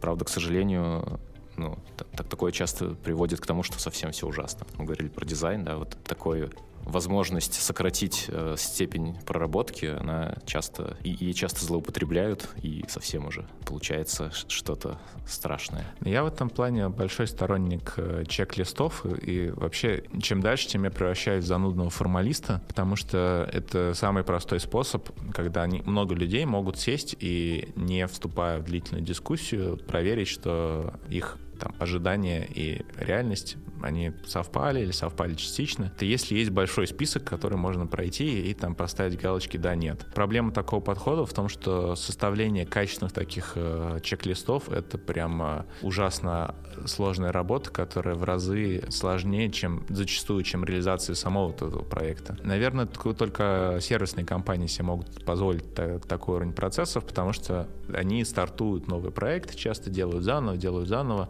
для продуктовой разработки это бессмысленно. Они начинают, делать один проект, дальше у них выстрелил, не выстрелил. Для сервисной компании это их каждодневная работа, они, им выгодно это делать. Мы стараемся это делать. Я знаю, что, что в SmartHead в Вики тоже, тоже там война и мир огромная. Вторая проблема в том, что это жутко тяжело формализуется еще само по себе. Это большая интеллектуальная работа, так чтобы коротко, но ясно записывать какие-то там мысли и, что еще лучше, не только мысли, а диаграммы принятия решений надо делать э, код-ревью и тесты писать. Мы решили, что код-ревью делать надо, а тесты по желанию. А кто решает? Чье, чье желание решает? Скажем так, я могу, ну, власти данные мне. Самим собой? Уставом, уставом юрлица? Да, да, уставом юрлица. Пытался вспомнить э, название документа. Уставом юрлица. Я могу, конечно, э, много чего это попробовать внедрить. Мы стараемся найти какой-то компромисс. У нас есть маст, какие-то практики, опять же, это на вики записано, вот это надо делать обязательно. И есть рекомендуемые. Эта команда сама решает, вот, пользоваться ли или нет. Там есть список рекомендуемых практик, но команда может решить, что они не хотят это делать, потому что вот у них уникальная ситуация. Ну, это, в частности, там в рекомендуемые у нас попала оценка задач, вот, те же самые сроки, да, удивительно, но а, к сожалению, в некоторых случаях там действительно оценка превращается просто в такую главную боль, особенно какие-нибудь классные задачи, давайте там вытащим корневую зависимость в проекте, который нам мешает. Покажите мне идиота, который э, ну, оценит эту задачу со всеми рисками. То есть там миллион строк кода, например, давайте из э, корня зависимости вынем какую-нибудь зависимость. Что там может поломаться? Да все может поломаться. Давайте ангулярно девятую версию обновим. Сколько это займет? Абсолютно непонятно, сколько это займет, и главное, это невозможно оценить. Чтобы ответить на вопрос, то, Игорь, нужны ли тесты и код-ревью, я бы встречный вопрос задал, а зачем? Если мы понимаем, зачем они нужны, значит, они нужны. Да? Если нет, то сами по себе практики, они ну, ничего не дадут, да, если ты не понимаешь ну, как бы их э, ценностную какую-то основу. Вот, например, что они могут дать? Они могут, например, э, повысить уверенность там, конкретных разработчиков в том, что все работает так, как надо. Вот если разработчику, чтобы эту уверенность повысить, нужно написать тест, ну, значит, он пишет тест. Вот то же самое с код-ревью. То есть код-ревью, э, будучи обязательным, часто превращается в какую-то формальность. Ревьюеры э, просто там формально смотрят и какие-то ну, компромиссы внутри себя делают. Им проще, комфортнее, побыстрее закрыть этот там pull request, нежели копаться до, до сути качества. Ну, у меня, кстати, по поводу код-ревью есть объяснение, да, почему код-ревью почти все, по-моему, даже все проводят. Это самый простой способ совместного владения кодом, потому что в противном случае возникают такие островки, в которых есть вот один разработчик, который владеет этим кодом, и не дай бог он там ушел, э, заболел или вообще уволился, и все, и трендец. А потом открывают там, матерь божья. Код-ревью, оно страхует от этой ситуации. А там такой прекрасный код, что у всех чувство собственной важности ну, заболело. Там даже не то, что прекрасный код, там он, там может э, логика сложная. Там, там может быть много причин, и просто код-ревью — это самый простой способ, как людям э, быть в курсе того, что в случае чего там, вот это да. Вот вот. А с точки зрения тестов, интересно, что у меня в практике было несколько случаев, когда разные разработчики начинали писать тесты по необычной причине, не для того, чтобы убедиться, что багов нет, а когда основное приложение очень долго стартует, и ничего с этим нельзя сделать, это правила игры, а, а бывают такие ну, обстоятельства, что вот, ну, приложение долго стартует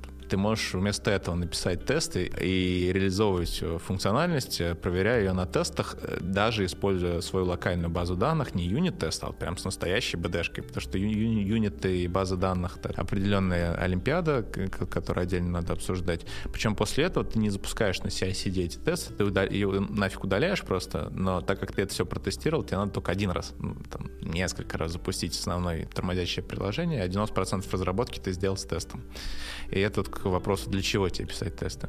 Да, я согласен. Про код-ревью, да, повышение совместного владения, это, конечно, важный аспект. Даже если люди просто посмотрят да, на pull request, то в этом уже будет польза. То есть вопрос только в том, ну, какие накладные расходы мы от этого несем. То есть если это не, не так, чтобы много времени занимает, то да, то это ок.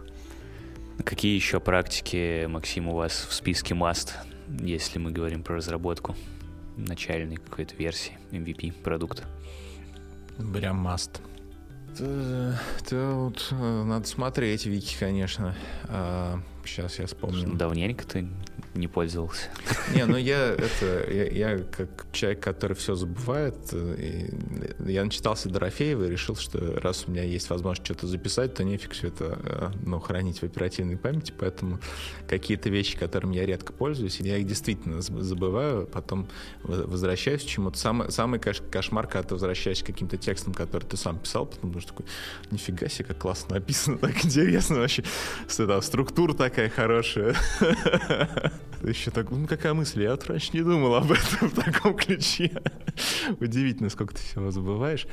А, must э, — это то, что используется какой-то agile процесс. Это может за основу браться либо Scrum, либо Kanban. Дальше там, возможно, вариации. Не обязательно там Scrum, который по Сазерленду, и вот обязательно ретроспективу проводить после каждого спринта, такого нет. Опять же, не обязательно делать канбан, прям вот такой канбан, как канбан, не обязательно даже все метрики собирать. Код-ревью у нас стоит обязательно, э, модульная архитектура обязательная, ну, то есть определенная структура кода. Ну, в общем, да, у нас архитектура регламентирована, мы ее все еще все-таки как-то копипастим, таскаем из проекта в проект. И вот сейчас у нас э, уникальный случай, что мы пытаемся все это, наконец, э, свести к э, повторно используемому коду.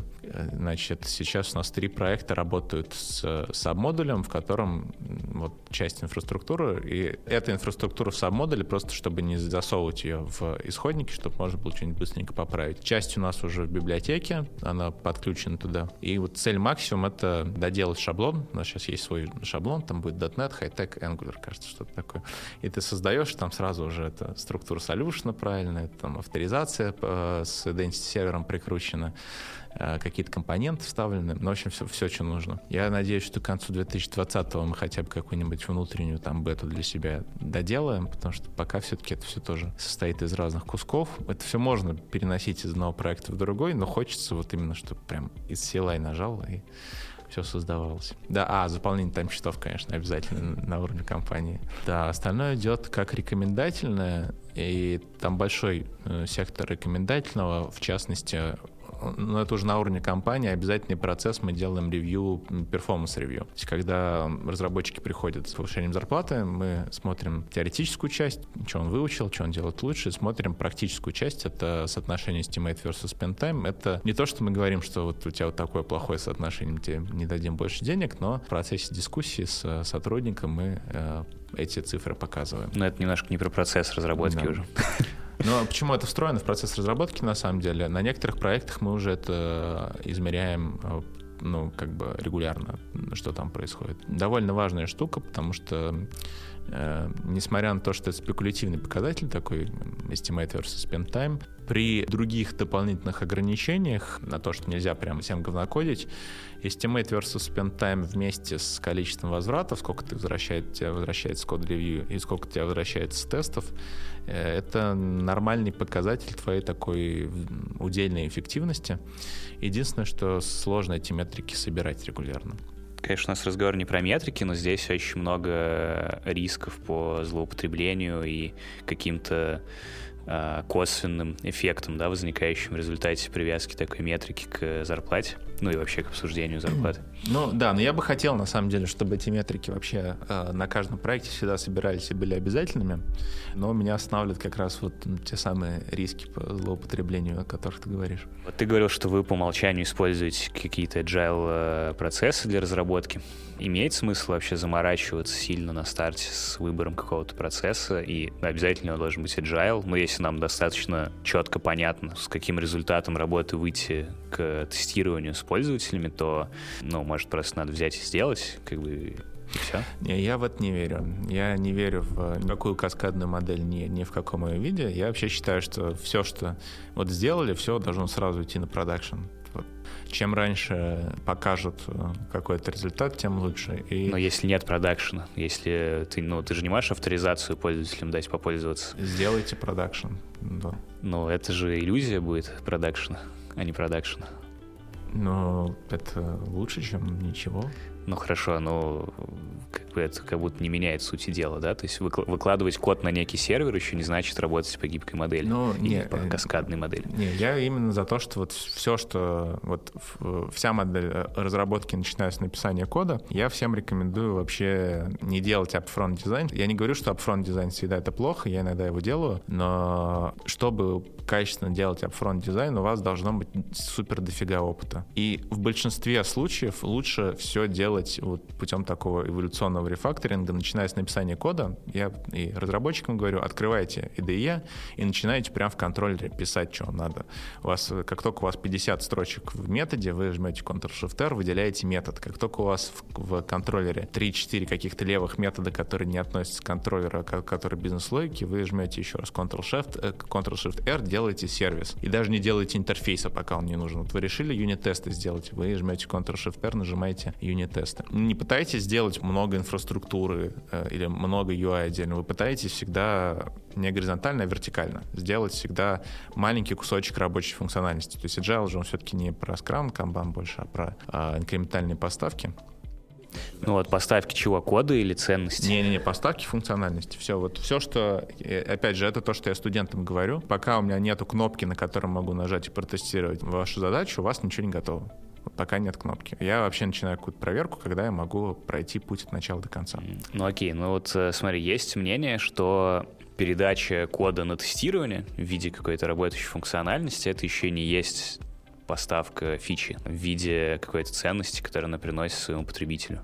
И когда мы делаем какую-то первоначальную версию продукта или MVP, мы ну, должны сделать все равно достаточно много каких-то, может быть, типовых и не очень сложных фич, для того, чтобы они там в целом привели к появлению какого-то сценария использования, и человек мог какую-то получить пользу и дать нам какой-то фидбэк, сказать, что мне эта польза не нужна, или мне это неудобно, или это должно работать не так, и так далее, и так далее. И вот тогда мы как бы из этого продукта, из этого MVP, который тестирует какую-то гипотезу, можем начать извлекать пользу. И вот только в этот момент мы получаем, ну, что-то действительно полезное вообще для людей, для себя, себя, для бизнеса. А до этого момента у нас как бы ну, нету релизов, по сути. Не, все, берешь эпик, к эпику цепляешь фичи и начинаешь фигачить этот эпик. И, и прям вот как только фича появилась, сразу ее тестировщику. Вторая фича появилась, э, опять тестировщику. И ждешь. Ну, ты просто должен понимать, что у тебя с первого раза, скорее всего, тебя не примут. Ты там где-то накосячил. Опять же, как эти косяки влияют на сроки выполнения всего проекта, хорошо описал э, Илья Хуголдрат в э, книжке «Цель». Если у нас там, если 5 фичей, и каждая как-то немножко отстала, значит, у нас все сроки отстали на немножко умножить на 5, а это уже множко. Поэтому надо все это как можно только та ситуация, которую ты сейчас описал, это классический водопад. Ну да, да. Нет, зачем? Ну, в смысле, это не классический водопад. Классический водопад в том, что ты все доделываешь и отдаешь на тестирование все. А я говорю, вот ты доделал одну маленькую штучку, отдаешь тестировщику. И так вот у тебя есть пять разработчиков, они параллельно все это делают, но в рамках одного эпика, который делает бизнес-ценность. Все как можно параллельнее, как можно быстрее и это и до конца. Да, но если говорить про передачу на тестирование именно кода, то здесь действительно не совсем водопад. Но с точки зрения получения ценности, это, ну, все равно водопад, да, то есть ты все равно делаешь какой-то скоп фич, состоящий не из одной фичи, и только потом ты получаешь какой-то результат, и только после этого ты получаешь какую-то обратную связь и тестирование реальным там, не знаю, не, ну, ну, это правило игры, ты можешь попробовать облегчить фичи, не делать их в полном объеме. Да, кстати, очень хорошая штука, если ты видишь, что у тебя full банан реализация, она выглядит вот так, ты делишь на маленькую реализацию и на полную. И сначала делаешь маленькую, отдаешь вот косую кривую, потом это раскрашиваешь и детальки делаешь. У Лебедева это принцип прогрессивного JPEG, по-моему, называется. А как вот, э, например, если это скрам, то как вы спринты организуете? Ну, то есть у вас нету, по сути, фидбэка от спринта? Вы просто искусственно, ну, типа, мы решили, что вот, типа, раз в две недели мы какой-то набор ритуалов проводим, и поэтому у нас есть там спринты. Мне вообще не очень нравится скрам. Давай такой. И обычно у всех он через какое-то время задалбывает. И главное, э, всех задалбывает то, что большинство клиентов не может э, раз в две недели фиксировать требования. Все равно есть поддержка еще, которую надо делать поперек этого скрама. Есть абстрактно скрам в вакууме, есть набор еще приоритетов. Есть дата релиза, которая соответствует в контракте дате там, начала использования. И ты вот начинаешь этот scrum впихивать в набор этих ограничений. Поэтому чаще всего, э, если мы даже как scrum берем за базу, это значит, что это fix-price проекты, поделенные на этапы, и обычно спринт — это просто этап. И если спринт заканчивается позже конца этапа, то значит просто спринт не заканчивается, и все. Понятно. Ну, то есть все вот эти чаще всего вижу вообще во всех компаниях, которые практикуют Scrum, эти артефакты, они становятся таким чисто названием, которое называют что-то в контексте своих там ограничений.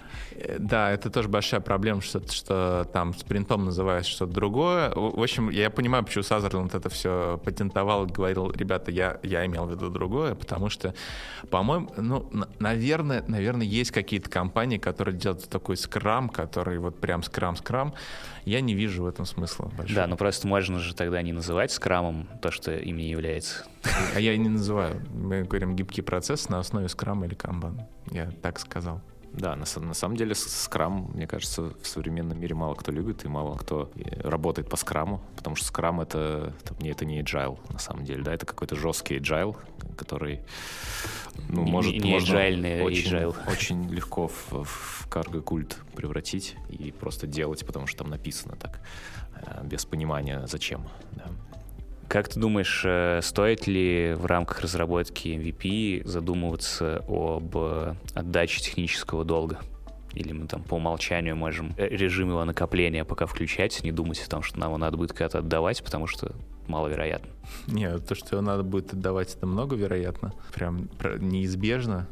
Я стараюсь вообще все эти риски обычно делать явными. У нас э, был один проект, где клиент говорил, у нас э, предыдущий подрядчик вот не справился, мы хотим сменить подрядчика. Мы сделали аудит, выяснили, что он там втащил определенные технологии туда, которые, ну там, фреймворк который не нужен, который мы не хотим использовать, но вытащить который тоже оттуда за разумные сроки невозможно. И мы вместе решили, что этот фреймворк будет жить с нами. И меня спросили, ну а вы же сможете потом вынуть? Мы сказали, ну сможем, но чем позже это произойдет, тем это будет делать сложнее, потому что у нас больше кода, больше зависимостей, больше регресса, всего больше. Ну а людей больше особо не становится. Ну как э, количество кода растет быстрее, чем количество людей, которые мы на это можем все привлечь. И главное, ваше желание тратить так много времени тоже на внимание этого фреймворка никуда не растет. Но просто в какой-то момент ты сталкиваешься с какими-то определенными ограничениями, чаще всего это производительность. Когда производительность начинает уже совсем страдать, обычно начинают говорить, а можно, чтобы оно там не, не 20 секунд загружалось? Там, типа, можно, но вот тут есть вот технические всякие штучки-дрючки, которые мы вам говорили. Очень важно, кстати, делать это явным, потому что тогда для клиента это не сюрприз.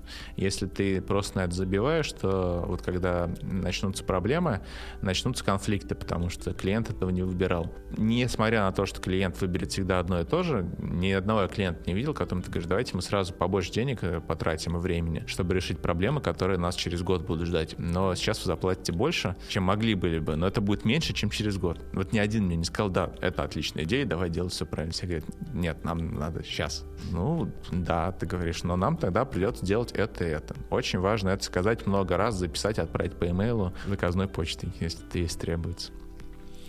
Ну, а гибкость к изменениям не решает как раз эту проблему? Да, она, отчасти. ну, э, она решает, но я имею в виду, что э, важно, чтобы клиент понимал, что мы что-то делаем быстрее за счет чего-то, что это не просто наша криворукость, а то, что мы на что-то не обратили внимания, что это осознанное было решение, все его окнули, и, в общем, тогда это вот было лучше всего так поступить, мы так считали.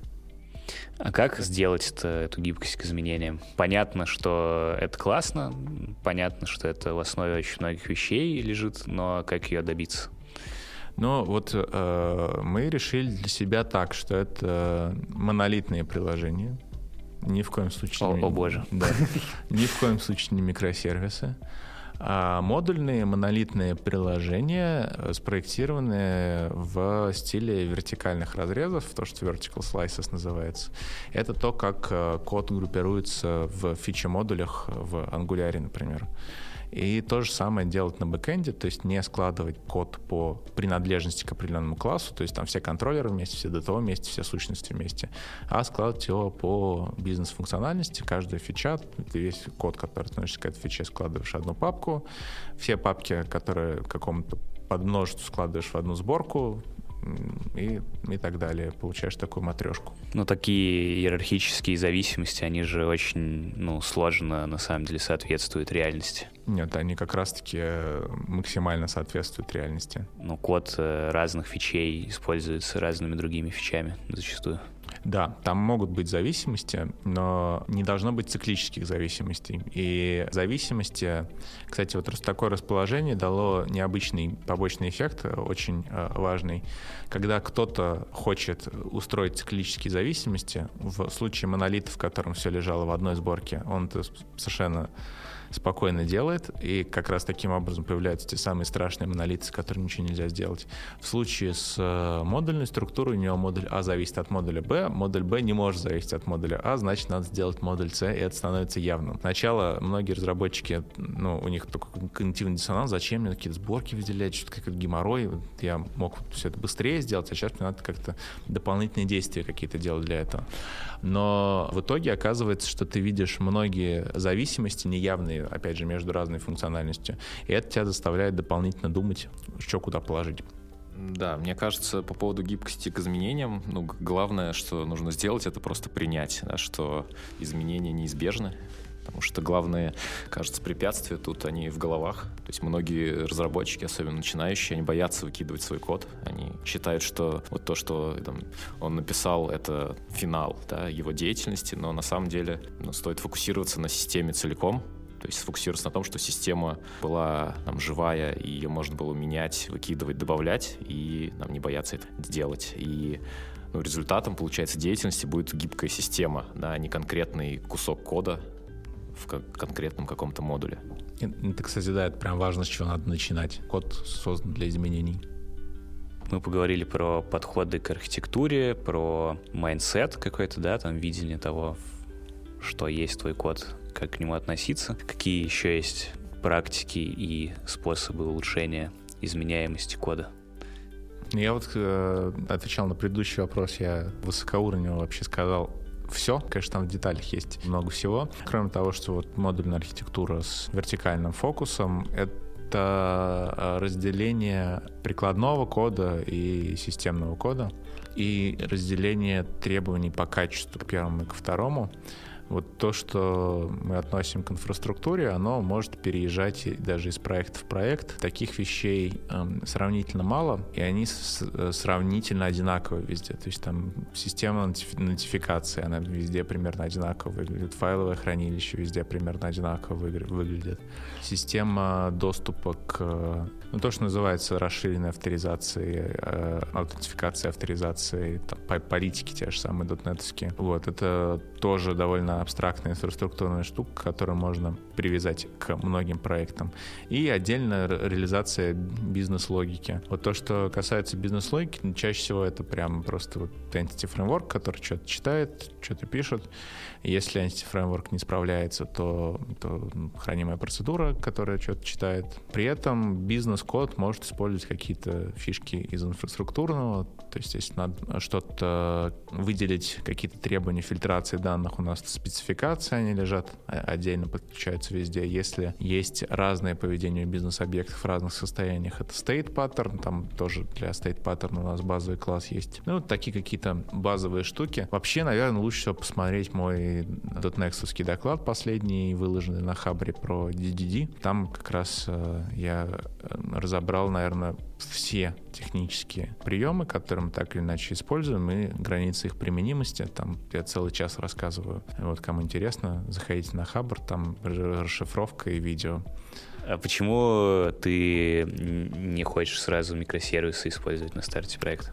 Ну, а, потому что они большинству проектов не нужны а, объективно.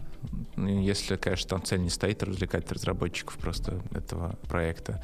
Б, потому что микросервисы — это сразу перекладывание от сложности из одной плоскости в другую. То есть мы такие...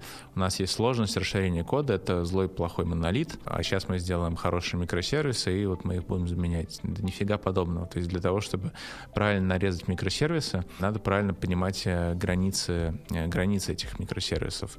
Дальше э, надо сразу понимать, а понимание этих границ, пока мы не сделали приложение, не посмотрели, как оно работает, и не переделали пять раз бизнес-логику, у нас нет. Не, ну там есть на самом деле методики, как это сделать более-менее сразу. То есть э, тот же domain-driven дизайн для этого предлагает понятие bounded контекст, и по-хорошему ну, можно это понять на начальном этапе, не пися никакого кода еще, вот, ну, просто проделав хорошую э, аналитическую работу, но, опять же, хорошие аналитики, где же вы видели хороших аналитиков? Это такие замечательные люди, которые вроде как из технической точки зрения нормально что-то так понимают, и с бизнесом нормально. Удивительно, почему их так мало, почему, почему их не учат. Фиг с ним, дайте представим, что это даже возможно. А, микросервисы всегда имеют накладные расходы на ремоут э, вызовы, то есть это дополнительно хотя бы 100 миллисекунд у вас точно будет. Дальше те самые проблемы э, зависимостей, а я считаю, что это в первую очередь циклические зависимости, в модульной архитектуре не решаются компилятором, который тебе говорит, нельзя, чтобы А зависело от Б, от Б зависело от А. А в распределенной архитектуре это совершенно нормально, потому что компилятор тебе не помощник, и ты совершенно спокойно, особенно если это большая команда, можешь себе сделать распределенный дедлог, когда сервис А вызывает сервис Б, сервис Б вызывает С, С вызывает А, и они по кругу друг друга бесконечно вызывают. Все это надо как-то дебажить, тебе нужны распределенные логи, целая большая система распределенных логов, тебе нужен какой-нибудь Kubernetes, там, чтобы все это оркестрировать, запускать. Желательно все это запускать еще в докер-контейнерах, поэтому добавим еще а, отдел DevOps туда же. А, да, и все это, чтобы вывести Hello World, да, я забыл. Вся эта, вся эта банда пляшет и настраивает и говорит, что ну вот зато, зато у вас все будет круто. Если бы я писал Netflix, я, конечно, сразу бы начинал делать микросервисы. Во всех остальных сл... можно это табличку принятия решений. Используете ли микросервисы? Вы Netflix? Да. Нет. Все. Ну, тут я бы не стал так категорично, конечно, утверждать. Мне кажется, если их уметь готовить, что, наверное, редкость действительно, да, то они могут сложность не увеличить, а уменьшить. И Docker Kubernetes, ну, на мой взгляд, это те вещи, которые как раз упрощают жизнь, они усложняют. Ну, опять же, если инвестировать время в, то, чтобы разобраться в этих вещах и, ну, либо нанять людей, которые это умеют. Но, конечно же, самоцелью микросервисы сделать не стоит. А, естественно, надо понимать, как в любом вопросе, а, зачем мы это делаем, да, какую проблему мы заменяем другой проблемой, и действительно ли мы упрощаем общую, как бы, общий объем. Кстати, интересно, а докер стал вообще показывать правильную память внутри контейнера? Там очень долгое время был очень забавный баг, когда он показывал, что памяти есть по факту больше, чем есть на самом деле, ввиду каких-то, ну, не знаю, своих ограничений. И в основном это такой, ну, вроде как не очень злой баг, но он тебе показывает, что на несколько мегабайтов у тебя больше, пока ты не пытаешься аллоцировать эту память, и, и твое приложение не рушится с System Out of Memory. Это мы разговаривали с э, оптимизатором RavenDB, э, он как раз на это дело жаловался, что RavenDB очень сильно заоптимизировано по потреблению памяти, и они прям смотрят смотрят, сколько у них осталось, сколько они могут аллоцировать, чтобы как можно больше держать в оперативке. И они пытаются аллоцировать, у них бум система out of memory. Это только в докере. Вот интересно, починили они это или нет. Вот. Если вернуться к вопросу Игоря, как сделать систему гибкой к изменениям, то, мне кажется, все вообще крутится вокруг слабой связности. Мой любимый вообще принцип — это принцип инверсии зависимости, который может сильно в некоторых случаях эту связность уменьшить.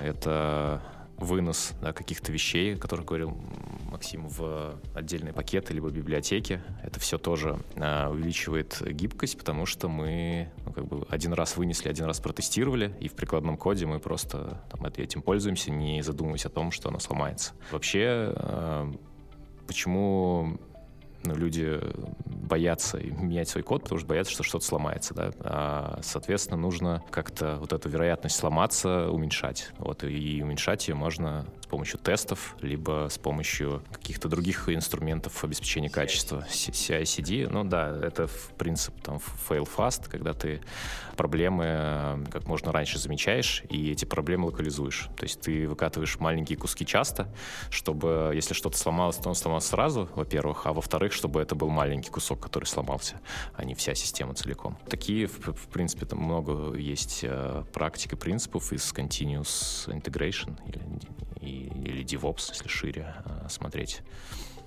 Ну вот если бы вы стали делать какой-то свой продукт, реализовывать какую-то свою идею, вы бы сами стали ее реализовывать как инженеры, как разработчики? Или ты, Максим, бы нанял там половину своей команды, нанял бы аутсорс, как ты рассказывал? Ну, у меня сейчас э, нет уже возможности что-то там самому до, от начала до конца э, реализовывать, да и желания, если честно, большого нет. Поэтому самостоятельно, конечно, вот прям типа как вот, вот только я, я, я бы, ну, даже отсутствие желания, наверное, не...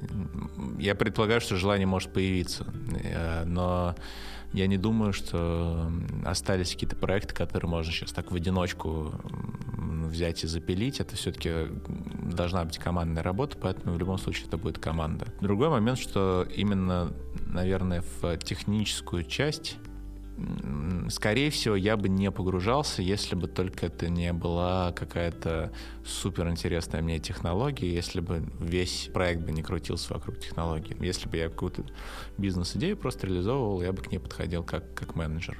Вот если бы вдруг я придумал какую-то технологию, не знаю, телепортировать людей, и я бы понял, как, как телепортировать, то, конечно, да, я бы тогда как технический директор бы поучаствовал. Но пока что-то я не придумал такой технологии.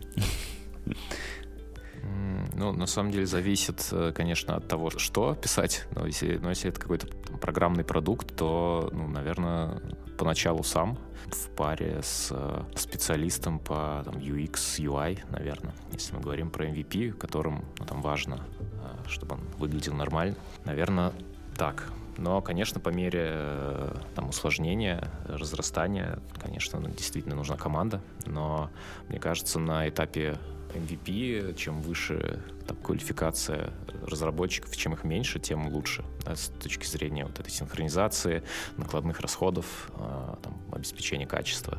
Ну вот Максим бы сразу 6 человек взял.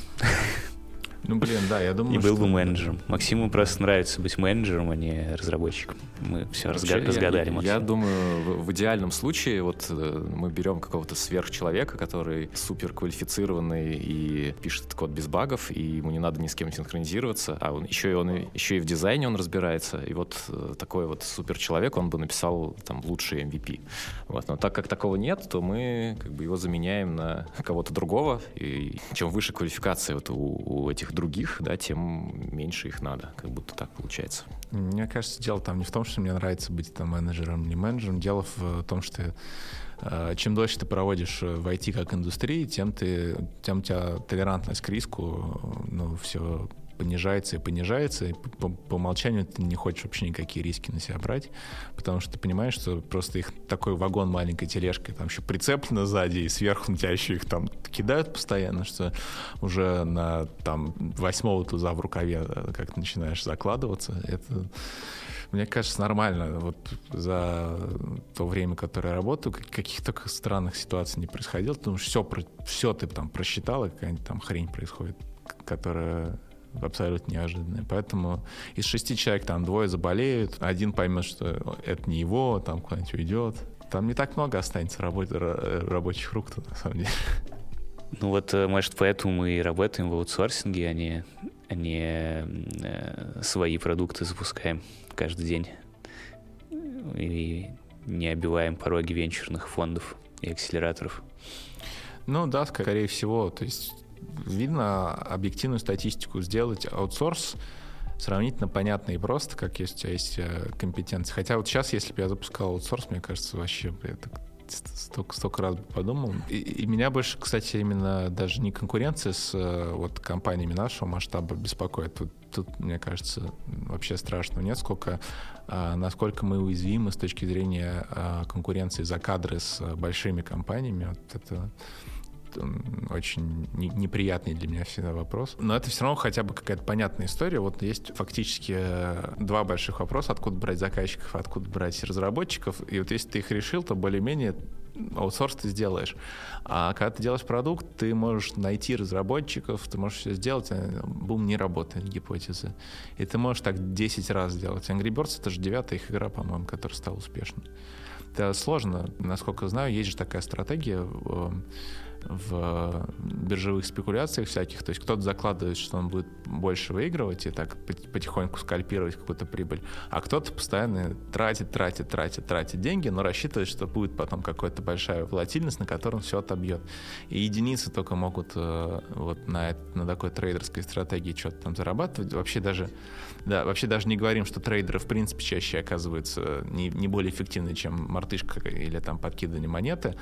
А, но вот среди тех, кто оказывается хоть как-то эффективными, трейдеры, которые могут вот просто тратить деньги и ждать, что в конце у них отобьется, это минимум людей. И я вообще не представляю. Я потерял, конечно, мотивацию после пятой игры. Спасибо вам большое э, за разговор. Классных вам запусков э, и э, легко изменяемого кода. Спасибо. И хорошего дня. Спасибо. Пока. Пока-пока. Пока.